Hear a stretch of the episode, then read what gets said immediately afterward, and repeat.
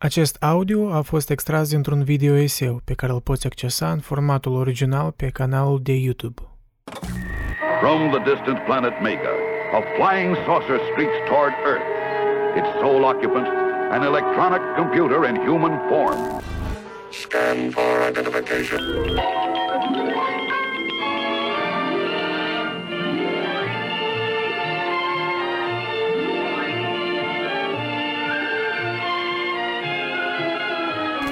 It is one of the few times you are more often wrong.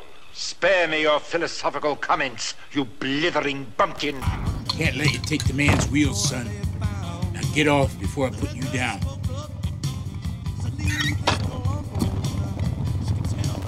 Quiet, please.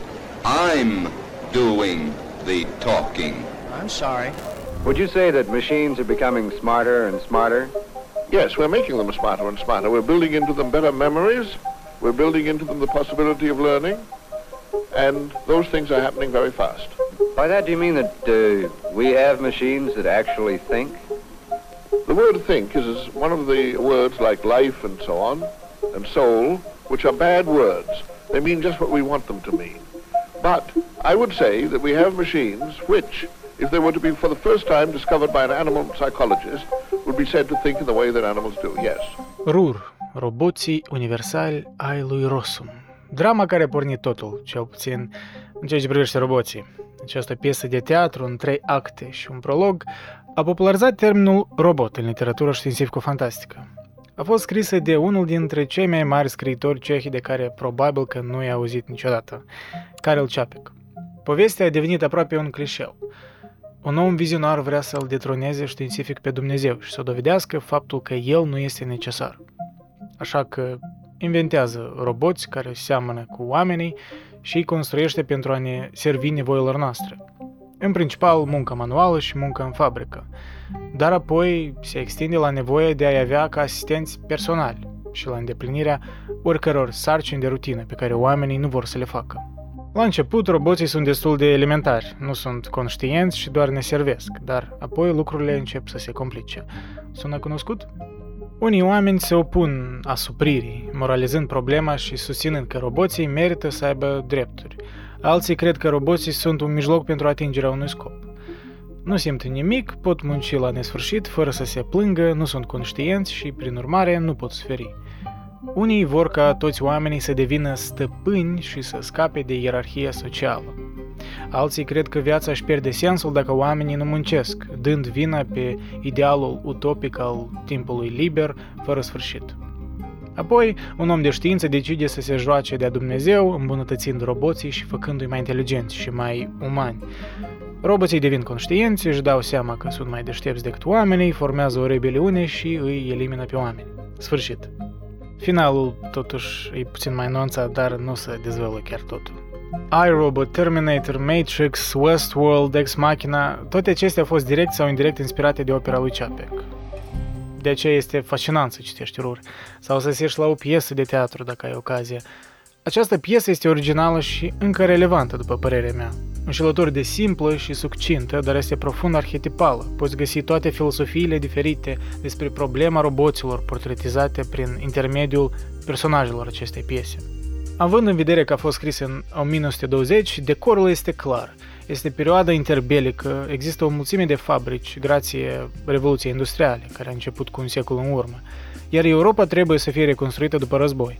Prin urmare, cursa neîncetată pentru mai multă eficiență era uber ideologie zilei.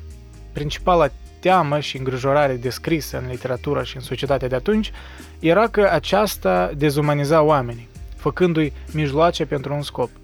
Scopul fiind anunțat deschis, mai mult profit, mai multă producție, mai mulți muncitori, mai multă muncă manuală, mai mult profit, etc. Cuvântul robot nu a fost de fapt inventat de Čapek, ci provine din cuvântul de origine slavă rabota, muncă, muncitor forțat. Este un termen care îi clasifica pe acei țărani obligați la muncă obligatorie în cadrul sistemului feudal, un sistem care a fost în cele de urmă abolit prin așa zisul patentul Rabota, emis de Iosif al II-lea, Sfântul Împărat Roman, în anii 1700, care a abolit munca obligatorie, adică rabota a țăranilor muncitori. Apoi a fost restabilit din nou de Leopold al II-lea. Apoi au venit Revoluții Europene din 1848, care au rupt ultima legătură legală care îi ținea pe țărani cu pământul și care a fost considerată o mare victorie de către țărani. Așadar, povestea rebeliunii roboților nu este întâmplătoare, ci are legături istorice reale care descriu revoltele țăranilor muncitori sub sistemele feudale. Totuși, termenul modern de robot ca automat uman este introdus pentru prima dată în RUR. Și ar trebui să remarc de asemenea că Karel Čapek l-a creditat pe fratele său Joseph pentru inventarea acestui termen. În prima jumătate a secolului al XX-lea, când a fost scris RUR, exista o nevoie urgentă de mai multă productivitate, mai multă nevoie de muncă, mai multă nevoie de rabota, de roboți, adică. Luând acest lucru în context, devine clar care a fost intenția lui Čapek. RUR este o distopie și o satiră care caută să scoată la lumină absurditatea dorințelor noastre, idealismele noastre contradictorii, propria noastră ipocrizie și vanitate. Caută să provoace, nu cu condescendență, ci cu empatie.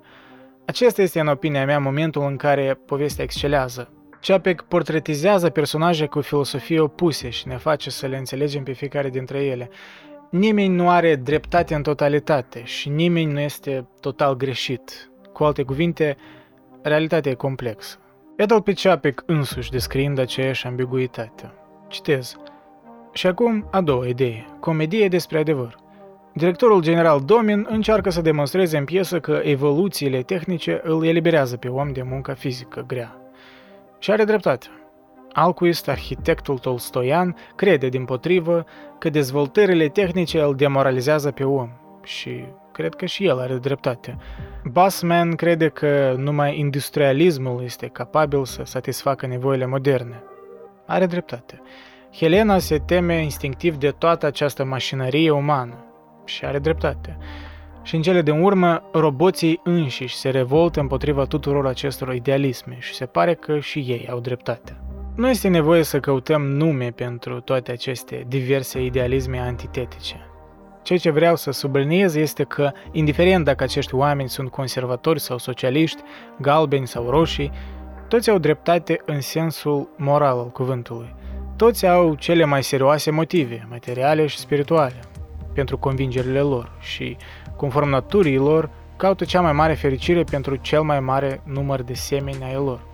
Mă întreb, nu este posibil să vedem în conflictele sociale contemporane care au loc în lume o luptă analogă între două, trei sau cinci idealisme la fel de serioase și nobile? Eu cred că este posibil.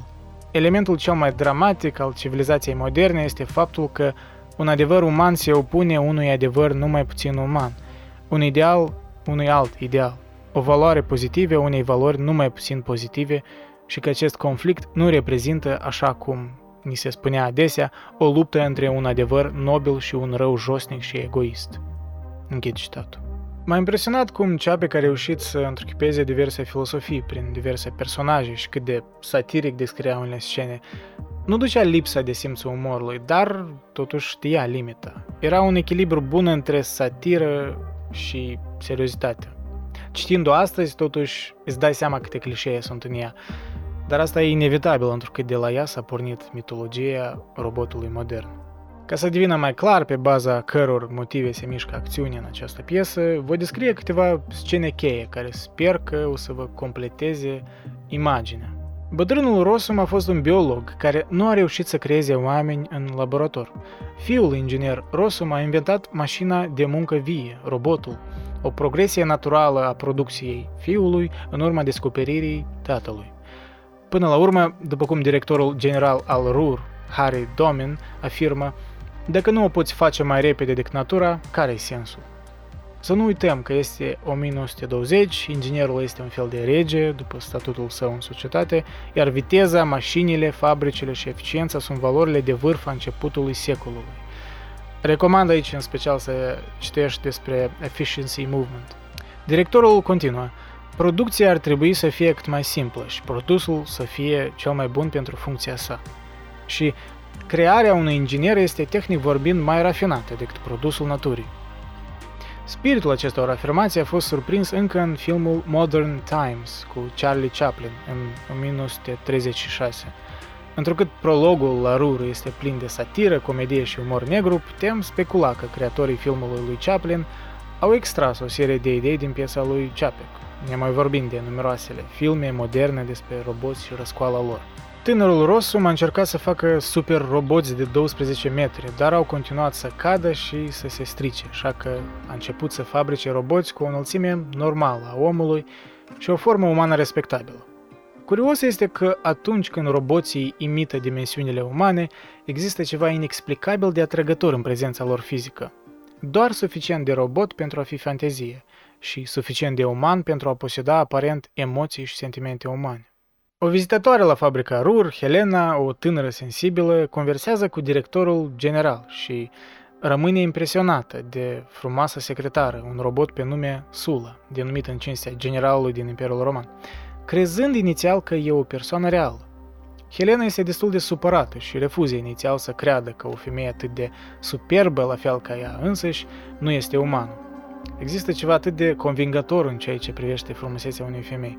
Refuzăm să credem că unei femei tinere cu astfel de frumusețe îi lipsește inima și sentimentul, de exemplu ca în filmul din 2015 Ex Machina. Recomand apropo, tare bun film. Roboții sunt construiți în așa fel încât să nu gândească niciodată ceva original, după cum notează directorul fabricii, într-un mod sardonic, ar face profesor universitar buni. Încă o infuzie de umor negru de la Chapek, dar totuși fără să exagereze. Deci, nu prea multă satiră pentru a suna ca și cum ne-ar spune predici, dar suficient pentru a ne confunda în societatea și cultura sa, toată pâlpâirea despre progres și eventuală perfecțiune și purificarea omenirii prin știință. E un fel de smoke and mirrors, cum ar spune vorbitorii de engleză. Reiese că Helena a călătorit în fabrica Rur în numele Ligii Umanității pentru a incita și elibera roboții. Într-o scenă, toți directorii fabricii din cameră, toți cei șase bărbați, râd și îi spun Helenei că toată lumea din afară care vine la fabrică vrea să elibereze pe roboți. În calitate de director central, Harry Domin o informează pe Helena. Te-ar uimi să știi câte biserici și lunatici există în lume. Însă, pe măsură ce evenimentele se desfășoară începând cu actul întâi, cuvintele Helenei iau o ironie aparte. Vă las totuși să citiți piesa, nu să vă dezvălui chiar totul. Helena vrea să știe dacă îi poți arăta roboților un pic de dragoste. Imposibil, spune directorul Domin deoarece roboții sunt realizați cu un singur scop, muncă. Pentru că roboții nu au niciun sentiment de gust și nici nu zâmbesc vreodată.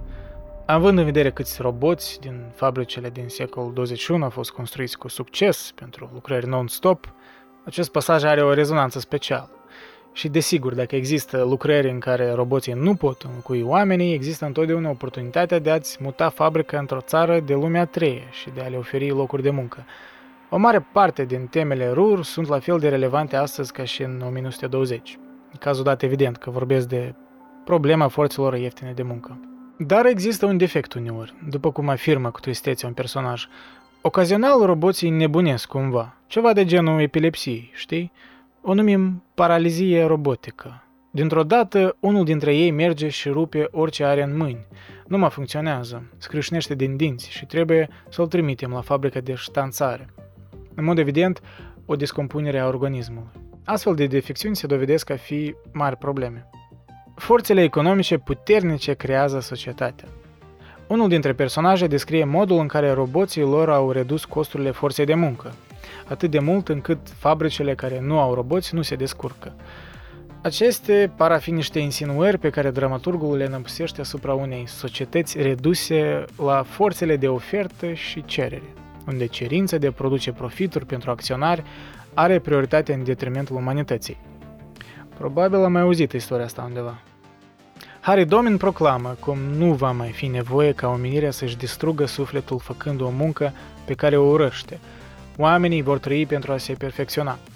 Având în vedere fenomenul modern al cartofului de canapea și numeroase alte dependențe de amorțirea minții, există, din păcate, dovezi substanțiale – un procent mare al populației este departe de a se perfecționa în timpul liber.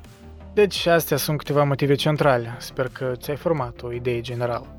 De azi înainte, când o să vezi încă o distopie despre roboți, te vei putea lăuda că îi știi originea și tangențele sale, cu mișcările antifeudale din secolele 18 și 19 și cu exploatarea muncitorilor din anii interbelici ai secolului 20. Totuși, te încurajez să, să citești singur uh, piesa. Cărțulia asta are sub 90 de pagini și aș spune e în mod egal filosofică și distractiv. Bine, atât pe azi. Uh, Vă mulțumesc pentru ascultare, mulțumesc patronilor pentru susținere și ne mai auzim până data viitoare. Pa, pa!